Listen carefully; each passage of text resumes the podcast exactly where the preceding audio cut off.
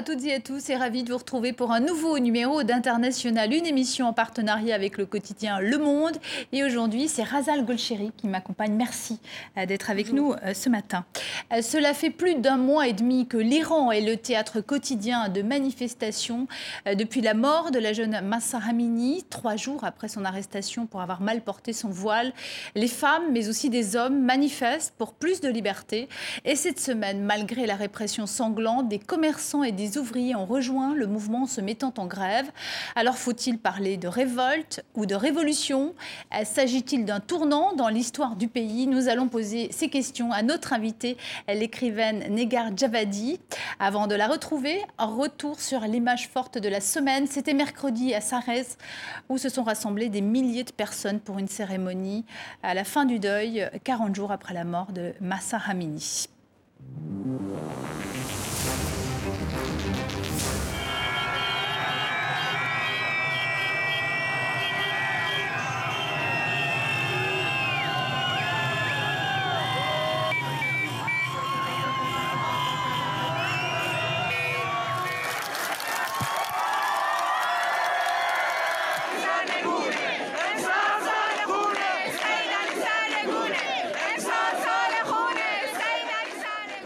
Retour sur le plateau d'International, Negar Javadi. Bonjour, merci d'avoir accepté euh, notre invitation. Alors, vous êtes écrivaine, autrice euh, d'un livre notamment euh, Des Orientales. On en parlera un petit peu plus tard. Merci aussi à vous encore, Azal Gaucher. Vous êtes journaliste au service international du Monde. Voilà, première question à vous, Negar Javadi. ce qu'on entend là, Seyed Ali Hossein Khamenei, c'est donc le guide suprême, l'homme qui a tous les pouvoirs en fait en Iran. On entend aussi mort au dictateur dans certaines manifestations est-ce que vous aviez imaginé un jour euh, un tel soulèvement? Je l'espérais. Je ne sais pas si je l'avais imaginé, mais je l'espérais depuis très longtemps. Et à vrai dire, il y a eu d'autres mouvements de protestation. Et oui, je l'imaginais d'une certaine manière, parce que ça fait quand même quelques années, ça fait très très longtemps qu'ils sont là, ça fait très très, très, longtemps qu'il y a quand même une colère dans le, dans le pays. Mais il y a depuis 4-5 ans, il y a eu quand même énormément de mouvements. Euh, de novembre 2019, mm. euh, la chute de l'avion ukrainien, mm. euh, il y a eu des traumatismes voilà, qui se sont superposés les uns sur les autres. Et finalement, on le sentait. Enfin, je pense que tout le monde sentait qu'à un moment donné ou à un autre, tant de failles allaient finir par craquer quelque part. Mm. Est-ce qu'il faut parler de soulèvement, de révolte ou de révolution quel est le mot qui convient le mieux ah, Moi, je, je, parlerais de révolution parce que je ne vois, je vois pas quel autre mot, en fait. pour, plusieurs raisons. D'une part, parce que, comme vous l'avez dit, ils rejettent le régime. Le peuple iranien rejette le régime. Il ne demande pas à avoir des réformateurs ou des modérés, comme on dit. Il demande à ce que ce régime s'en aille. Donc, c'est une révolution en ce sens-là. Et d'autre part, par rapport aux enfin, à la structure de ce régime, je vois vraiment pas comment ça peut changer. Parce qu'il y a des gens qui sont venus, qui sont partis, des, des Rotami qui étaient plus modérés, soi-disant, des Rouhani qui étaient encore plus modérés, soi-disant. Je dis soi-disant parce que pour moi, ils sont pas modérés, mais c'est comme ça qu'on les présente. Donc, mais ça n'a rien changé. Donc, du coup, en effet, c'est une, c'est une révolution pour ça, parce que les structures du régime sont tellement cette hiérarchie est tellement ancrée, c'est tellement vissé que ça ne peut pas être autrement. Soit ça tombe, soit ça reste. Razal Golcheri pour le journal Le Monde. Qui, merci. Qu'est-ce qui différencie, d'après vous, euh, ce soulèvement, ce mouvement, cette révolution euh, par rapport à d'autres mouvements que l'Iran a connus, comme vous avez cité il y a eu des mouvements de contestation en 2017, 2018 et 2019. Absolument, absolument. Mais je pense en fait que c'est c'est le fait, cette union qui est assez incroyable, c'est-à-dire ça a commencé par la mort de Massa Amini et puis les hommes ont rejoint le mouvement. C'est pas c'est pas que les femmes. Euh, on, veut bien dire une révolution féministe, mais c'est pas que les femmes. Il y a les minorités parce qu'elle était kurde. Et puis il y a d'autres minorités, l'Orestan, une autre province euh, dont, dont Nika euh, était originaire. Voilà, donc il y, a, il y a, cette espèce d'union. Et puis il y a aussi le fait que les jeunes soient, soient là, très très mm. très présents. Et là, ce mouvement, il va continuer aussi parce que les 40 jours euh, euh, vont concerner, cette cérémonie euh, du deuil va concerner toutes les personnes, tous les étudiants, tous les jeunes, toutes les personnes qui sont mortes justement au cours de ces manifestations. ça va créer, créer, on va dire, une espèce d'effet systématique mais ça l'avait déjà créé lors de la révolution de 1979. C'était comme ça, il y avait ce rythme de la révolution qui était déjà là, qui était les 40 jours. En fait, au bout d'un moment, il y avait des événements qui était réprimé de façon très sanglante. Et puis 40 jours plus tard, il y avait d'autres événements. Donc c'est quelque chose qui est assez connu, enfin pas pour les gens de ma génération, pas les gens qui, euh, pas la jeunesse iranienne, mais moi je me souviens très bien de ce rythme des 40 jours qui revient. D'ailleurs c'est pour ça aussi que c'est très symbolique ce qui s'est passé à Sarrez il y a, il y a deux jours. C'est parce que ça rappelle aussi ça. C'était une image très forte pour vous? C'était une image forte de la semaine? C'est une image, en fait, toutes les images qui sortent de l'Iran sont des images extrêmement fortes de tout, de, tout notre quotidien et de chaque heure. Donc chaque image est extrêmement forte. Il y a cette photo absolument, bah oui, celle-là est absolument incroyable. On ose à peine dire magnifique. Ah oui, absolument incroyable. Et, et, et, toutes les images qui sortent de l'Iran en ce moment, ça fait quand même ça, ça fait un coup au cœur à chaque fois. C'est tout le régime islamique qui est conspué. On entend souvent ni cheikh, ni mollah, ni maudit soit les, ayatollahs aussi parmi les slogans. Oui, c'est tout le régime qui est rejeté. Donc de fait, c'est pour ça que je disais aussi que c'était une révolution, parce qu'il n'y a pas de place pour autre chose. C'est un rejet total et absolu de ce régime dans son ensemble. Negar Javadi, euh, on va continuer, euh, poursuivre cet entretien, mais avant, on va rappeler quand même que vous êtes né en Iran. Euh, vous avez fui le pays avec votre maman lorsque vous étiez enfant. Vous êtes aujourd'hui écrivaine, scénariste, et votre parcours nous est raconté euh, dans plus de détails par Oumi Diallo Fred Bonnet. On se retrouve juste après.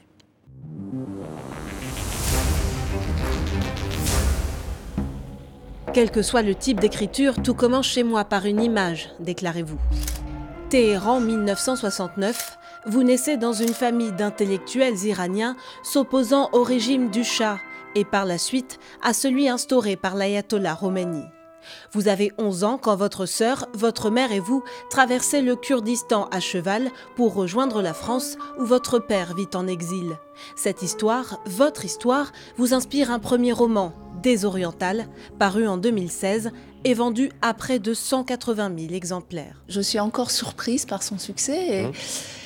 Mais en même temps, j'ai parmi les rencontres que j'ai faites en, durant cette année, j'ai beaucoup entendu parler d'exil et, j'ai l'impression que ça touche énormément les, gens parce qu'ils viennent souvent des familles qui ont connu ça, même s'ils sont français, très bien installés en France, mais ils ont des grands-parents, des arrière-grands-parents qui ont connu l'exil. Après des études de cinéma en Belgique, vous signez en 2005 un premier scénario remarqué, Après la pluie, les amoureux, et réalisez quatre courts-métrages. Oscillant entre la culture iranienne et française, vous prenez finalement racine dans l'Est parisien, vibrant et populaire. C'est ici, entre ombre et lumière, que se déroule l'intrigue de votre second roman, Arène, fiction sur les dérives des réseaux sociaux et le pouvoir des images, qui bien souvent se mutent en clichés que vous vous employez à déconstruire, notamment concernant l'Iran, ce pays devenu votre étranger proche. Je porte en moi l'Iran depuis longtemps en fait. Donc, euh, et puis j'en entends parler tous les jours de l'Iran, donc je ne peux pas échapper à l'Iran. Et le souhaitez-vous vraiment? Alors que depuis mi-septembre, le pays s'embrase au cri d'un slogan qui vous ressemble Femme, vie, liberté. Negar, j'avais dit euh, ce slogan Femme, vie, liberté, il fait écho à votre histoire? Oui, oui, absolument. Ça fait écho à mon histoire, mais ça fait, je pense, écho à, l'histoire de tous les Iraniens. C'est, euh, c'est, femmes en premier. C'est que, en, fait, on parle de, ce mouvement de protestation et de cette révolution féministe, mais il ne faut pas oublier que les femmes, une en 79, quand le régime est arrivé au pouvoir, les femmes se sont révoltées. Donc les femmes sont descendues dans la rue, ont manifesté, ne voulaient pas de ce voile, ne voulaient pas de ces carcans. Elles n'ont pas été suivies, mais elles ont toujours j'allais dire, une dette de révolte qu'elles ont soldée, qu'elles commencent à solder aujourd'hui. Et c'est aussi pour ça que cette révolution-là est très importante, parce que les hommes sont là, parce que tout le monde est là. Mais, euh, mais ça, femme en premier, oui, ça parle à toutes les femmes iraniennes, à Razal aussi, je pense. Votre premier roman, Désoriental, raconte l'exil, le déracinement, euh, aussi les interrogations, euh, parfois même les tourments mmh. hein, de ces personnes finalement issues de ce qu'on appelle la diaspora. C'est-à-dire qu'on n'est on n'est pas vraiment d'ici, on n'est pas vraiment d'ailleurs, hein. on est toujours voilà, dans cette espèce d'étranger proche. vous n'êtes jamais retourné en Iran depuis que vous l'avez quitté. Est-ce que l'Iran vous manque? Euh, L'Iran me manque, oui, l'Iran me manque. L'endroit où je suis née, ça me manque. bien, j'aimerais bien retourner voir. Et euh, mais c'est voilà, c'est impossible. Euh, bah, oui, parce qu'on on est, on est parti, on est parti comme ça, clandestinement. Donc c'était à une époque en 80-82 qui était quand même une époque de répression très très dense et intense. Euh, et, on est parti en laissant tout derrière. Et on n'avait pas de passeport, on n'a pas de papier. J'ai toujours pas de papier iranien. En fait, je suis iranienne, mais sans papier. Donc, euh, c'était impossible parce que mon père était opposant politique aux deux régimes. Donc, d'abord au régime du Shah, euh, intellectuel, comme vous l'avez dit, écrivain, essayiste, journaliste. Mm. Et puis après, au régime de Khomeini, deux mois après l'arrivée de Khomeini au pouvoir, il a écrit un article qui s'appelait Les bruits des bottes de fascisme. Donc à partir de ce moment-là, il est très vite rentré en clandestinité. Et puis ce régime-là était... Voilà, donc finalement, quand on est parti, euh, on a tout laissé derrière nous, on est parti. Comment on vit quand on est enfant dans une famille d'opposants c'était un peu le climat du pays. Enfin, je veux dire, autour de moi, tous les gens qui étaient autour de moi, tous les, tous les amis, j'allais dire des parents, étaient un peu euh, opposants d'une manière ou d'une autre à des degrés différents.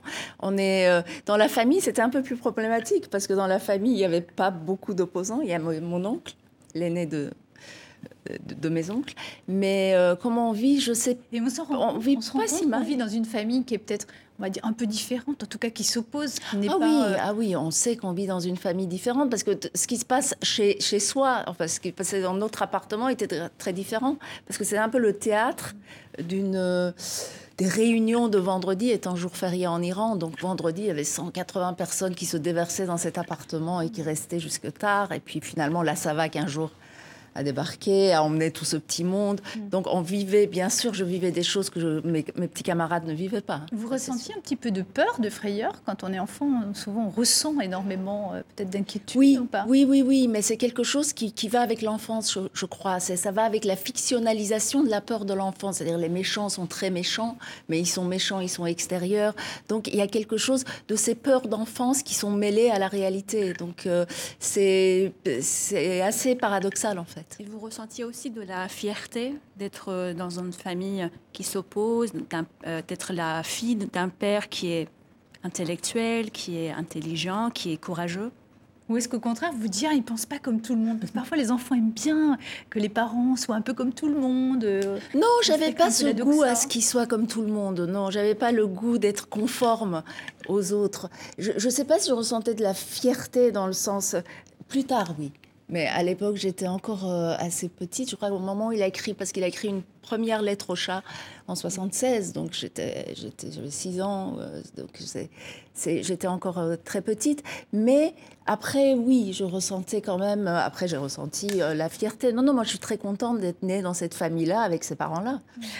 dans votre livre, vous citez votre père qui disait On écoute mieux avec les yeux qu'avec les oreilles. Les oreilles sont des puits creux bon pour les bavardages. Si tu as quelque chose à dire, écris-le. Euh, vous écrivez ce que vous avez à dire aujourd'hui? J'essaye, j'essaye d'écrire ce que j'ai à dire dans les romans, pas dans les scénarios, parce que ça c'est totalement autre chose. Mais dans les romans, oui, j'essaye d'être libre de cette écriture-là, en tout cas. Dans les tribunes aussi, comme vous l'avez fait pour Libération, où vous écrivez votre, le titre de votre tribune, c'est Nous sommes tous des victimes du régime iranien. Qu'est-ce que vous entendez par là? J'entends par là que, en fait, le régime iranien euh, est à la fois. Euh, il y a des gens en Iran qui sont victimes de ce régime, ça c'est évident. On le voit tous les jours et Dieu merci, enfin on le voit parce qu'on ne le voyait pas tant que ça. Il y a la diaspora iranienne qui est victime aussi, mais il y a le fait que l'Iran ferme ferme Internet, par exemple, et cache aux yeux du monde ce qui se passe en Iran. Donc on est tous moi, par exemple, pendant une époque, on n'arrêtait pas de me dire je vais en Iran, tout le monde allait en Iran. Donc j'avais pratiquement l'impression que l'Iran était un pays totalement démocratique où les gens allaient en vacances. On parlait des pistes de ski d'Iran, on parlait des soirées en Iran. Et c'était des Français qui m'en parlaient. Et quand je leur disais, mais enfin, la dictature, le totalitarisme, les prisons, me non, regarde le festival de Cannes, il y a des films, tout va bien.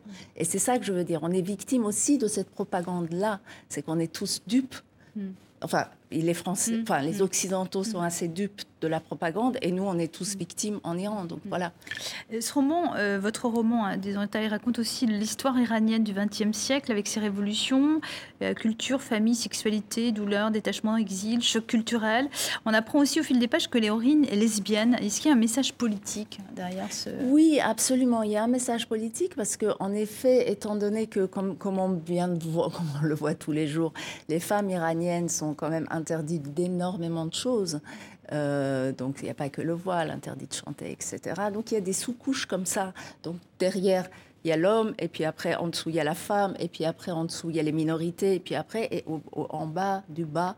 Et je crois que c'est un peu le tabou de la société iranienne, aussi pour les gens éduqués, aisés, aussi pour l'élite qui est contre le régime d'emblée, etc. C'est l'homosexualité. Donc, en effet, c'est pour ça aussi que c'était important de parler, parce qu'il y a eu aussi énormément de romans sur les femmes iraniennes, donc c'était pas la peine de rajouter un roman de plus. Il fallait parler d'autre chose. Navad Javadi, Ghazal Goshiri, on on va faire une petite pause euh, en musique pour écouter ce qui résonne aujourd'hui comme l'hymne de ces manifestations. On écoute Barayi, on se retrouve juste après.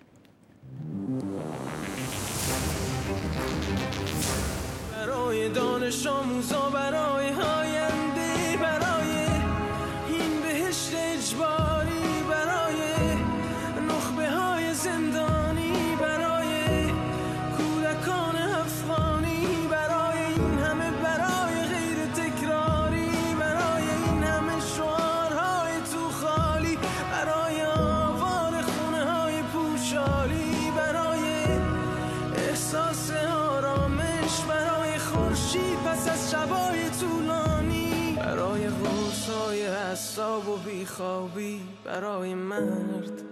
میهن آبادی برای دختری که آرزو داشت پسر بود برای زن.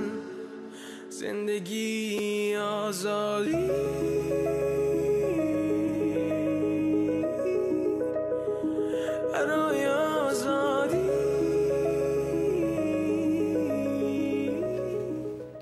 Voilà, retour sur le plateau d'International va donc pour cet extrait de Baraillé de Shervin Ajipour, euh, morceau qui est composé à partir des tweets et des commentaires hein, lus sur les réseaux sociaux. Euh, il y a une phrase qui retient particulièrement votre attention euh, dans cette ch- chanson, Negar Javadi. Oui, moi, il y a une phrase qui a retenu immédiatement mon attention de, quand, quand j'ai entendu cette chanson, c'est le paradis obligatoire, Mm. en fait. C'est parce que je crois que tout commence là. C'est- c'est- Behesh, ça, en persan. C'est aussi ça, c'est que tout commence par cette peur-là, cette peur première de est-ce quand je vais mourir, je vais aller en enfer ou je vais aller au paradis? Et c'est avec cette peur qu'on tient beaucoup la société iranienne depuis toujours. Et c'est sur ça, sur- sur ce terreau-là, de cette fiction-là, de ce lieu imaginaire-là, que s'est construit la, le régime aussi, parce que c'est ça, en fait, c'est cette peur, et puis qui grandit après. hein. Si tu mets pas le foulard, eh ben, tu vas aller en enfer. Si tu fais ça, tu vas aller au paradis. Et l'hypocrisie de ça, parce qu'aujourd'hui, on voit que c'est paradis qu'on nous inflige, d'une certaine manière, et ben, c'est en, en tuant des gens. Donc c'est cette hypocrisie qui s'est retournée contre eux. Et, et justement, est-ce que vous pensez qu'aujourd'hui, euh, la peur, elle a changé de camp?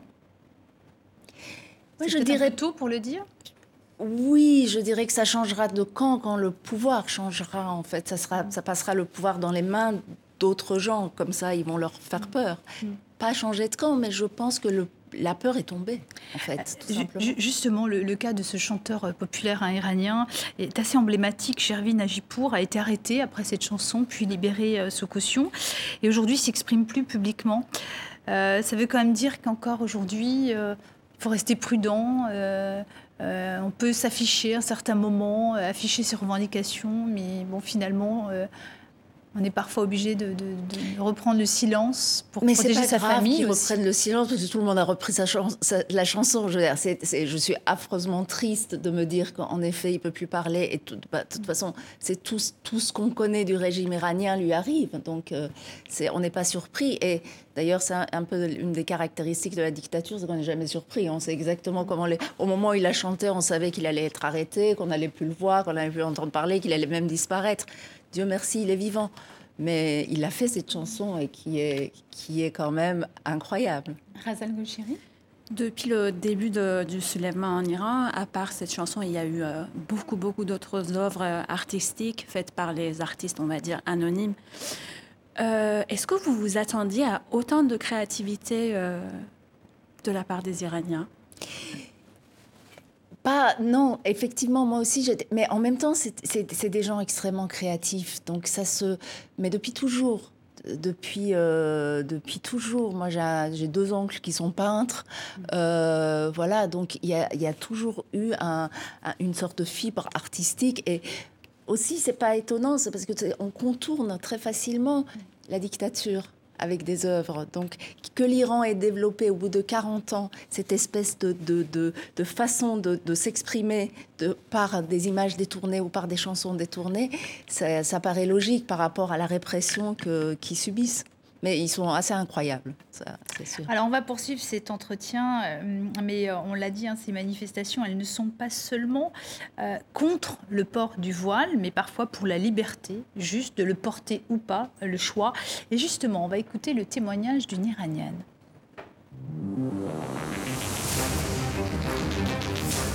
Le hijab doit être un choix, il ne doit pas être forcé.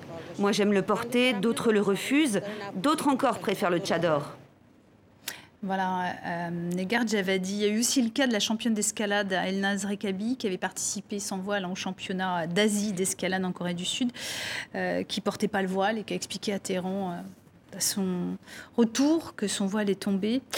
Euh, co- comment vous voyez tous tous ces messages, tout- ces, toute cette jeunesse euh, Il y a ceux qui dansent, il y a ceux qui escaladent, euh, euh, qui font des compétitions sans voile.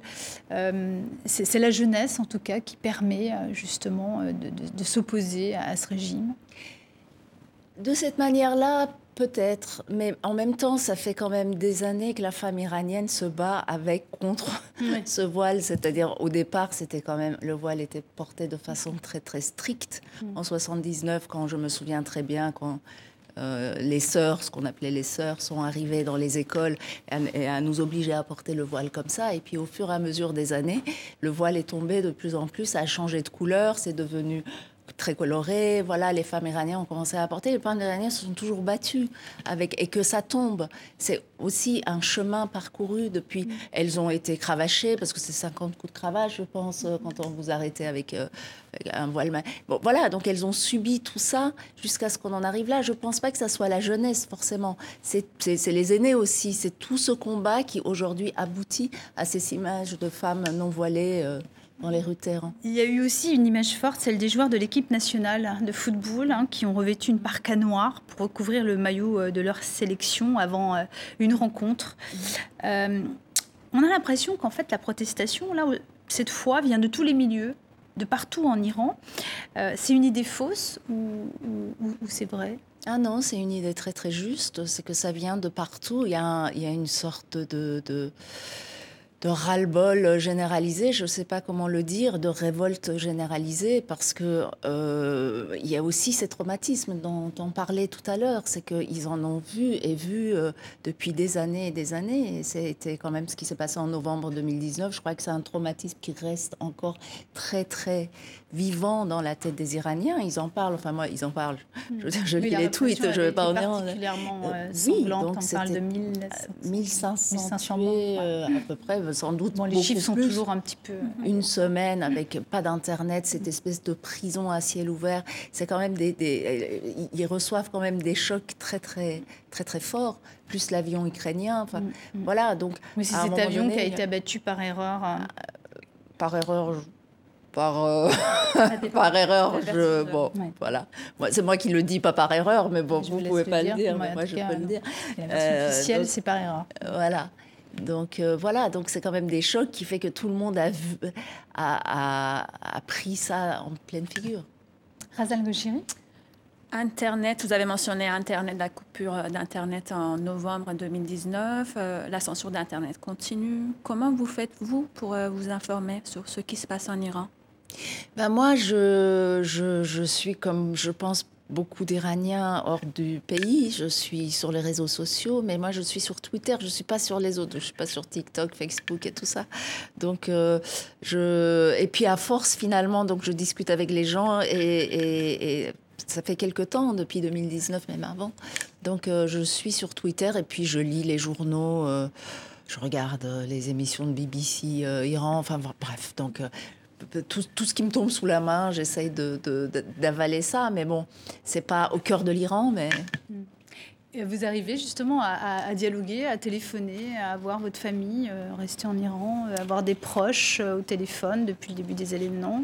Alors, c'est plutôt ma mère qui téléphone en Iran. Moi, je, je ne téléphone pas en Iran. D'ailleurs, les proches, il y en a de moins en moins. euh, Bien sûr. parce que, euh, voilà, donc, euh, beaucoup de raisons, il y a beaucoup de gens qui sont partis. Il y a une diaspora iranienne, on en parlait, mais quand même, elle est quand même très importante. Mm. Donc, euh, bah non, depuis, euh, depuis les événements, non, depuis que l'Internet a été à nouveau comme vous l'avez dit, c'est très, très difficile. Donc, il y a quand même énormément d'applications et on passe par l'un, il y a l'autre qui est coupé. Euh, donc, c'est tout un micmac très ingénieux qui, en effet, encore une fois, euh, rend les, les Iraniens très inventifs. Donc, créatif. Et on l'a vu, Des hein, puisqu'ils ont créatifs, réussi à pirater hein, la télévision euh, d'État iranienne. Euh, J'aimerais à présent qu'on écoute le président iranien, Ebrahim Raisi, euh, qui dénonce une déstabilisation orchestrée par les États-Unis et Israël. On se retrouve juste après.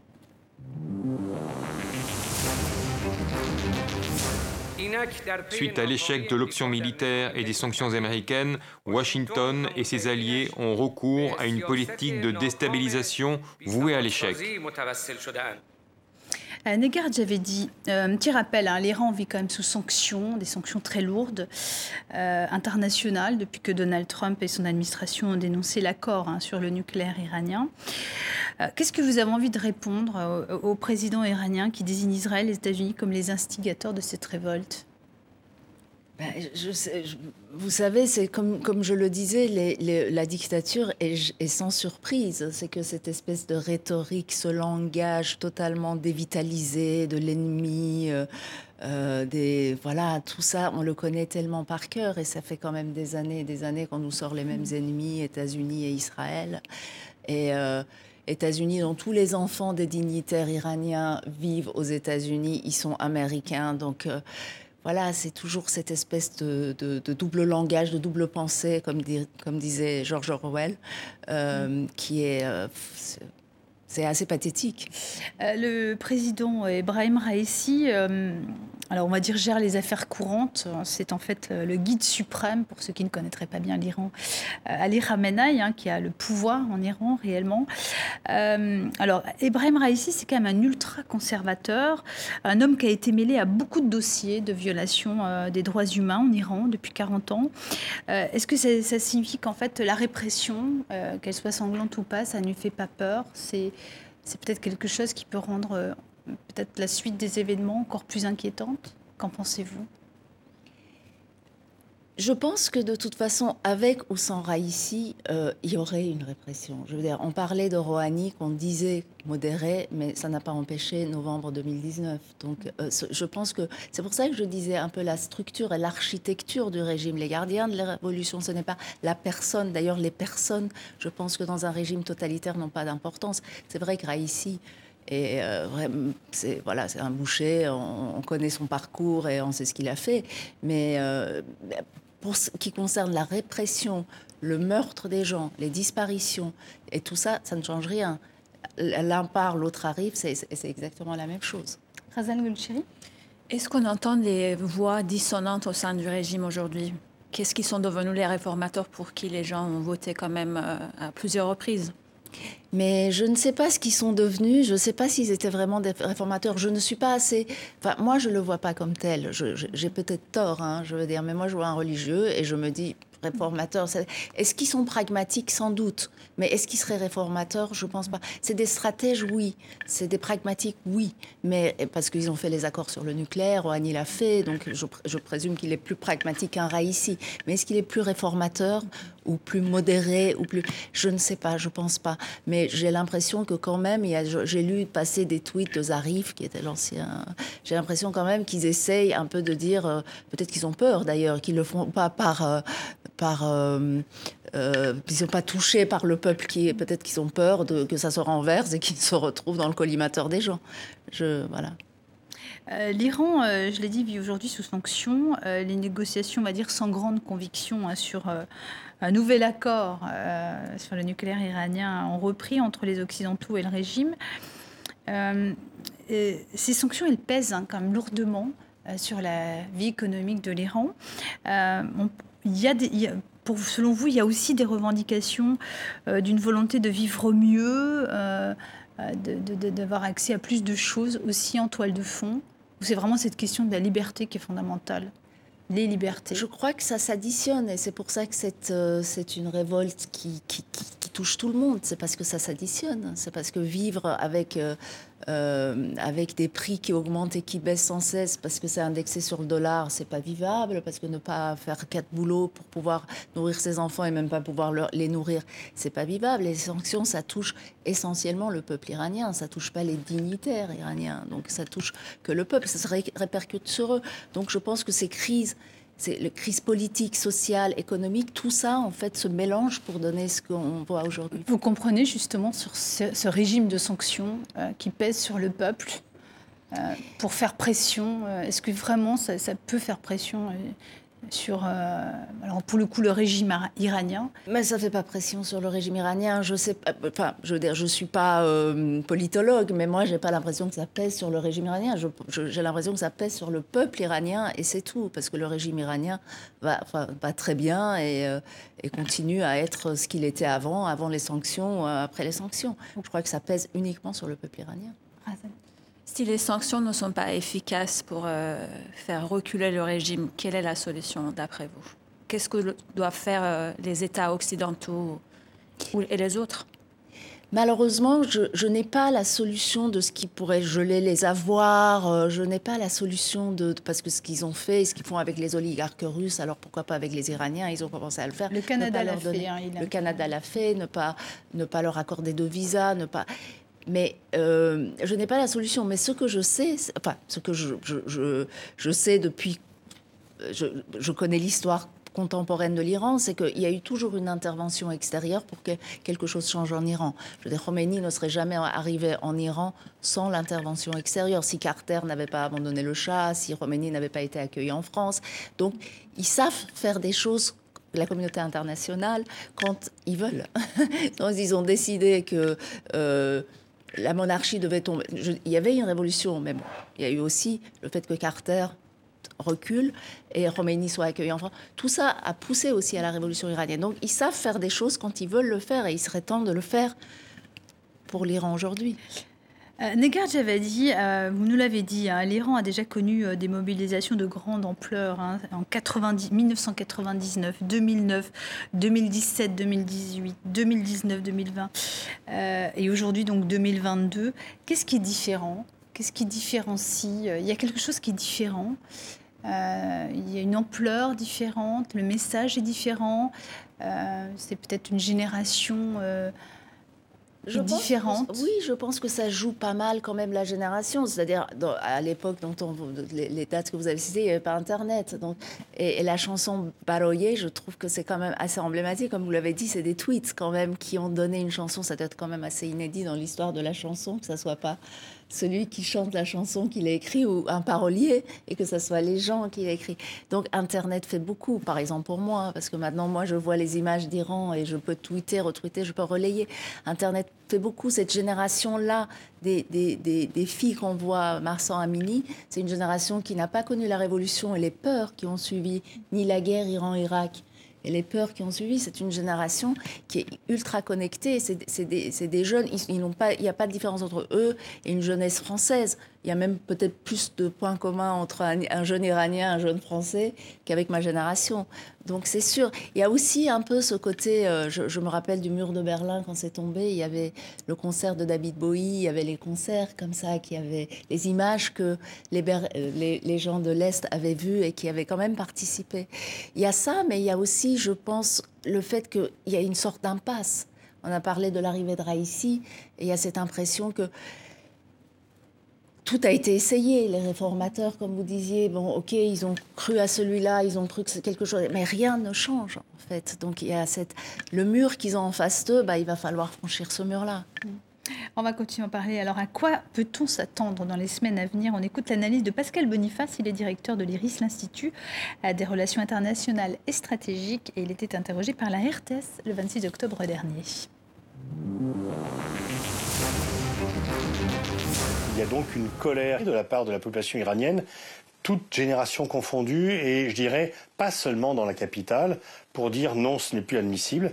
Non seulement cette répression n'est plus admissible, mais même la misère et la situation économique et sociale n'est plus admissible. Donc il y a une véritable menace pour le régime. Et donc effectivement, le régime joue sa vie et il risque de durcir encore la répression jusqu'à se rendre compte que celle-ci ne peut plus l'emporter.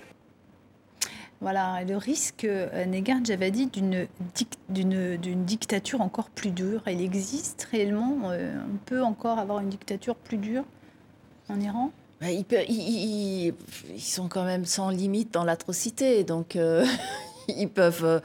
en vous disant mm. ça, je revois les images de la prison d'Evin où voilà, brûler des, prisons. Et ce qui arrive euh, aux jeunes filles, ils, sont, ils sont sans limite dans l'atrocité? Donc c'est déjà pas mal. Ça peut peut-être être plus. Il, peut y avoir. Peut-être. Ce qui, ce, qui, ce qui, est incroyable, c'est quand même que l'Iran, c'est un pays qui est urbanisé à 75%, avec un taux d'alphabétisation euh, qui euh, tutoie les 100%. Hein, pour les personnes de 6 à 24 ans. Euh, il y a plus de 4 millions d'étudiants dans les universités. Les Iraniens aujourd'hui font 2,1 enfants par couple. Hein, on est dans les moyennes euh, euh, occidentales standards. Comment vous expliquez en fait cette contradiction entre cette société qui finalement vit ou, en tout cas aspire à des valeurs modernes, ressemble finalement à des points communs avec, avec la société occidentale. Et, euh, et ce pays théocratique où c'est la charia qui domine et qui vit comme arc-bouté hein, sur, cet islam radical chiite? C'est. Euh, en fait, comment je l'explique? C'est très paradoxal. L'Iran a toujours été un pays très paradoxal. Il y a plein de choses. C'est comme un peu. Moi, j'ai un peu l'image d'un chapeau de magicien. Les choses rentrent dans l'Iran, sortent autrement. L'islam est rentré dans l'Iran et sorti le chiisme. Il y a plein de choses qui rentrent. La dictature rentre dans l'Iran et sort autrement. C'est un pays très paradoxal, l'Iran. Donc, euh, c'est un pays très mystérieux, même pour, je pense, pour les Iraniens. C'est un pays très mystérieux. Donc, euh, euh, les, Iraniens ont toujours eu une sorte d'appétit pour la culture, pour, pour, pour, les études. Pour, il y a toujours eu des universités, il y a toujours eu des lycées très, très importants, des missionnaires français et américains qui ont fait. Euh, donc, il y a toujours eu ça. Et puis, il y a aussi cette religion qui tient d'un autre côté. Donc, c'est pour ça que je parlais des paradis qui m'avaient. Parce qu'il y a toujours eu cette, euh, cette religion et puis le schisme avec ses particularités, la martyrologie qui est très particulier. Donc, ça a toujours été un peu paradoxal entre l'envie de modernité et, ce côté conservateur. Et finalement, après, ce régime est arrivé, mais ça, c'est un régime politique. Pour moi, c'est totalement politique. C'est pour ça que je dis que c'est du totalitarisme. C'est parce que c'est une idéologie et la terreur, et voilà. Razan Gulchiri. Euh, Madame Javedi, euh, ça fait 40 euh, ans que vous viviez à l'étranger. comment vous trouvez la diaspora iranienne? Parce qu'on parle de 4 millions d'Iraniens qui vivent à l'étranger. Est-ce que cette diaspora, comment, vous la qualifiez en fait?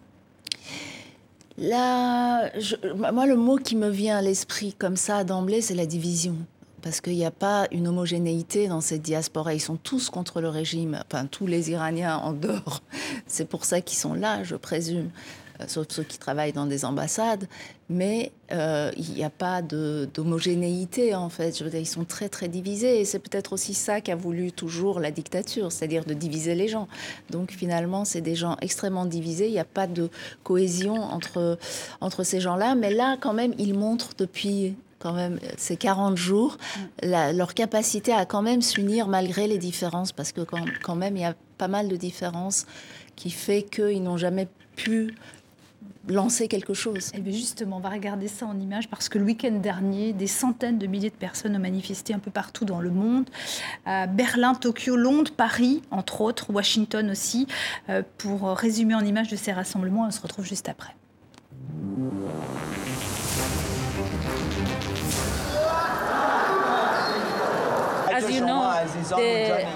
Comme vous le savez, l'Internet est coupé et les personnes en Iran ne peuvent pas contacter les gens à l'extérieur pour leur donner des informations sur ce qui se passe en Iran. C'est pourquoi nous sommes ici, pour être leur voix. Because of that, we are here to be their voice. Je suis là pour porter la voix des, des Iraniens en Iran, pour leur dire que nous aussi on est là, on est là pour les soutenir.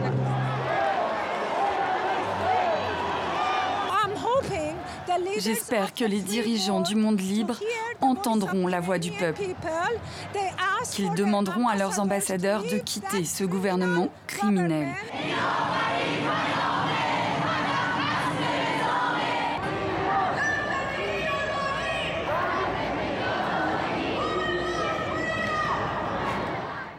Negar Javadi, on parle beaucoup de Ahmed Esmailion, euh, qui est écrivain, euh, qui fait aussi partie de cette association à des familles de victimes euh, du vol, justement, de l'avion ukrainien qui, qui s'est écrasé, le vol PS-752.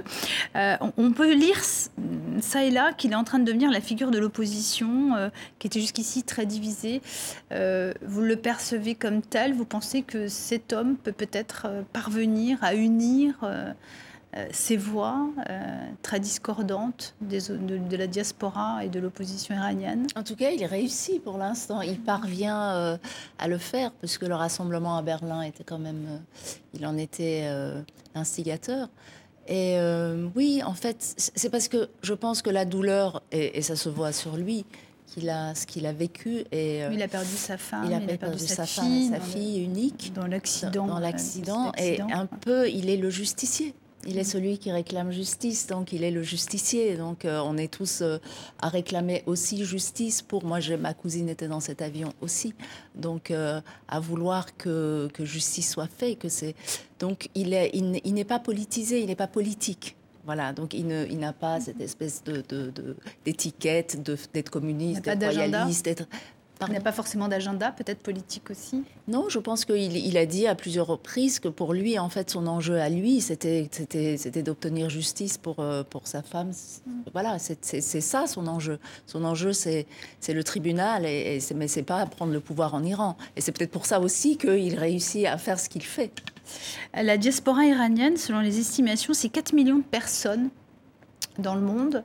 Euh, on, peut dire aussi que c'est du coup 4 euh, millions de cerveaux, entre guillemets, euh, qui ne sont pas en Iran, qui ne participent pas au développement économique de l'Iran. On peut parler de fuite de cerveau encore aujourd'hui?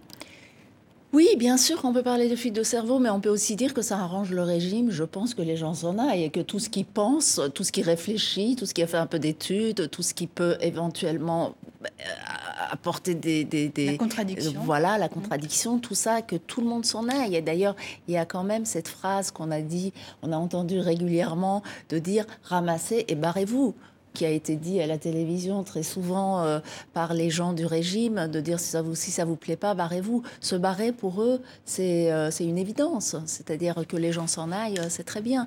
Donc finalement, les gens sont partis parce que voilà, si on veut vivre entre guillemets normalement, et c'est aussi ce que réclament les, les gens dans la rue, c'est vivre juste normalement. Donc si on veut juste vivre normalement en Iran, il faut partir.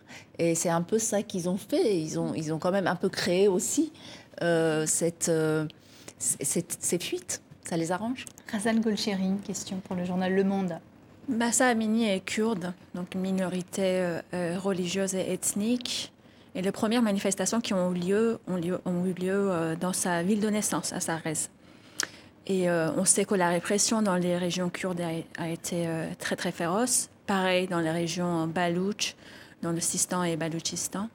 Est-ce que vous pensez que les discriminations euh, que, subissent les minorités en Iran, est-ce qu'elle est posée, aussi, aujourd'hui dans le, dans le soulèvement en cours? Oui, oui, j'ai l'impression. Hein, j'ai l'impression que le fait que Marsa Amini soit, soit kurde a quand même créé quand même quelque chose là, c'est-à-dire a mis un coup de projecteur aussi sur ces peuples-là dont on n'entendait pas parler. D'ailleurs, on parlait des, de la diaspora iranienne ou des oppositions, des opposants iraniens.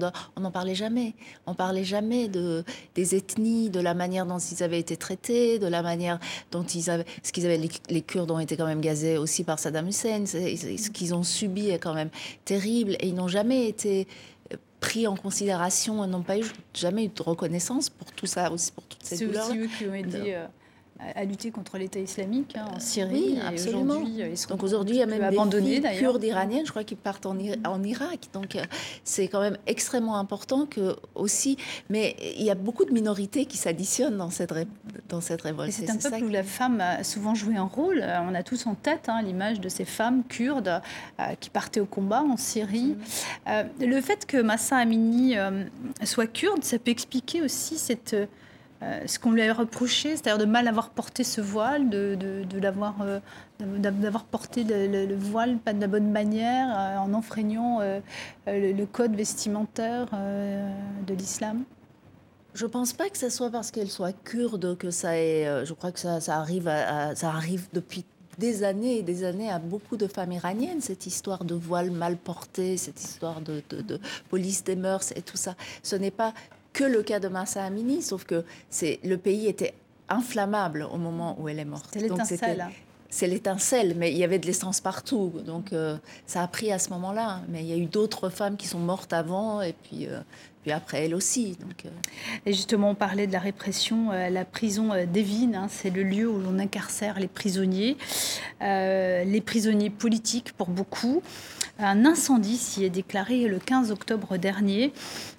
Euh, bilan au moins 8 morts, des dizaines d'autres euh, prisonniers blessés. On regarde tout de suite un extrait du reportage de France 2. Il est signé Stéphanie Pérez. Devant la prison d'Evin en flammes, la rage des habitants de Téhéran. Mort à Khamenei, mort au dictateur. Ils s'en prennent directement au guide suprême. Détonation, incendie, que s'est-il passé dans cette prison où les autorités incarcèrent les opposants? La télévision nationale sur place montre les dégâts importants et relaie la version du gouvernement. Le feu serait parti du quartier des prisonniers de droit commun. Une mutinerie matée par les gardiens, au moins huit morts. Officiellement donc pas de lien avec la contestation, mais des images symboliques. À Evin sont détenus des manifestants arrêtés ces derniers jours, mais aussi des dissidents comme Jafar Panahi, le réalisateur de Taxi Téhéran, et des étrangers, dont l'universitaire franco-iranienne Fariba Adelkha. Evin, un nom qui fait frémir les Iraniens. En 2021, ces vidéos de l'intérieur de la prison ont été piratées. On y voit un détenu, à bout de force, amaigri, traîné sans ménagement par ses gardiens. La torture y serait quotidienne. Il y a des sections de la prison qui sont sous euh, supervision exclusive du corps des gardiens de la Révolution. Ce n'est pas uniquement euh, du personnel pénitentiaire traditionnel. Et là, c'est un trou noir. C'est-à-dire qu'il y, a notamment euh, un, quartier d'isolement, le 2A, où on ne sait pas du tout ce qui se passe. Malgré la peur et la répression, dans la rue, la contestation ne faiblit pas. Retour sur le plateau d'International. Negar Javadi, euh, cette prison qui a été construite euh, à l'époque du Shah, aujourd'hui on peut dire qu'elle est le symbole de la répression en Iran euh, oui, absolument, mais cette prison est toujours le symbole de la répression. déjà du temps du chat, c'était une sorte de forteresse. En fait, on dit prison parce que moi j'ai un peu l'impression, depuis que j'entends Evin, depuis que je suis toute petite, que c'est la seule prison où les gens qui sont à l'intérieur n'ont rien fait, en fait. Donc euh, ça a toujours été cette espèce de forteresse où on emmenait les gens, on les torturait. Et aujourd'hui, c'est sûr que Evin, ça fait trembler encore plus parce qu'on a, on a des images. C'est aussi ça, c'est qu'à l'époque du chat, il n'y avait, y avait rien. C'était juste quelque chose d'extrêmement terrifiant. Mais là, on, voit ce qui se passe à l'intérieur, comme, comme ce que vous avez montré. Justement, on dit souvent que cette prison, c'est le cauchemar des chancelleries occidentales. Vous venez nous en parler, euh, car il y a des binationaux qui y sont incarcérés. Euh, une dizaine d'étrangers, hein, ils sont détenus, parmi eux cinq Français. Euh, on appelle ça la stratégie des otages. c'est un moyen de pression pour les autorités pour les autorités iraniennes. Et est-ce que ça fonctionne? Est-ce que cette stratégie de pression euh, qui consiste finalement à arrêter des gens, les, jouer comme ça un petit peu avec ces binationaux Est-ce que ça fonctionne? Est-ce que pour vous, ça a vraiment une incidence sur, sur l'attitude des Occidentaux à l'égard de l'Iran? J'ai l'impression que il y, a, quand même des otages qui ont été euh, échangés. Il y a eu le, cas des Néo-Zélandaises, je crois, qui, ont été échangés contre trois Iraniens qui étaient en Thaïlande, euh, qui étaient des Australiens. Voilà, c'est ça. Mm. Euh, et, donc, j'ai l'impression que bon an, mal an, ça, ça, fonctionne. Mm. Et, il y a aussi, quand on a entendu ici, il y a aussi cette, cette sans doute ce euh, ces otages tenus pour dire voilà, il y a des espions en Iran. Vous voyez, quand on vous dit qu'on est gangréné par l'extérieur et que les États-Unis et Israël envoient des espions pour, euh, euh, pour créer toute cette révolte en Iran, et c'est peut-être ça sert aussi à ça, et qu'à un moment donné, il y aura un procès de l'un d'eux pour espionnage. Donc oui, il s'en sert, c'est évident. Qu'est-ce que vous attendez, vous, ces prochains jours? Comment vous voyez les choses évoluer? Bah, ce que j'en attends, c'est que ce qu'on s'est dit aussi, c'est que cette, communauté internationale sorte de son silence, qu'il se passe, qu'il pose quand même un acte fort, parce que ce n'est pas rien, 40 mm. jours, parce que la mort de Marsa Amini nous ramène que ça fait quand même 40 jours que les Iraniens sont dans la rue, qu'il y a une révolte, une révolution, et qu'il faut quand même les, les aider, les soutenir. Et, euh, et euh, ce que j'espère, c'est, je pense que espèrent beaucoup de gens, c'est que vous trouvez que ce qu'on Vous trouvez que ce, qu'on appelle généralement la communauté internationale, c'est-à-dire en fait euh, l'Occident, l'Europe, enfin les États-Unis, l'Europe, Israël et quelques autres pays, sont un peu trop silencieux. Oui. Oui, oui. Comment vous l'expliquez ce silence? Écoutez, la guerre en Ukraine, il y a d'autres sujets sur l'eau de en tout cas, la guerre en Ukraine mobilise quand même énormément tout, ne serait-ce que les JT. Il n'y a qu'à voir les JT le soir, il n'y a pas un mot sur l'Iran et il y a quand même des heures sur la guerre en Ukraine, ce que je peux comprendre. Et puis, il y a la question de l'énergie qui mobilise aussi beaucoup de monde. Quand même, l'Iran, c'est quatrième réserve de pétrole au monde, deuxième de gaz, euh, donc euh, accord nucléaire, est-ce qu'on ne va pas signer avec l'Iran, est-ce qu'on ne va pas prendre le gaz iranien? Voilà, je crois mm. que toutes ces questions aussi euh, retient et il y a une sorte de prudence peut-être autour de, de, l'Iran qui, qui se traduit par ce silence quand même assez regrettable. L'Iran qui arrive à garder ses soutiens? Les soutiens russes, chinois? Bah, c'est tous, tous ces régimes autoritaires se tiennent. Alors, on peut dire chinois, russe, Iran, je veux dire, on peut faire l'Asie comme ça jusqu'en Turquie. Ils se tiennent tous. Donc, euh, presque une sorte de guerre froide, mais ce serait d'un côté l'Asie et de l'autre côté l'Europe. Ce serait plus seulement les États-Unis et l'URSS. Mais euh, oui, ils se tiennent tous. Merci Negar Javadi d'être venu sur le plateau d'International. Merci à vous, Razal Golchiri, de m'avoir accompagné aujourd'hui. Merci beaucoup. Voilà, c'est la fin de ce nouveau numéro d'International. La semaine prochaine, vous retrouverez Antoine Janton. Excellente suite de programmes sur TV5 Monde.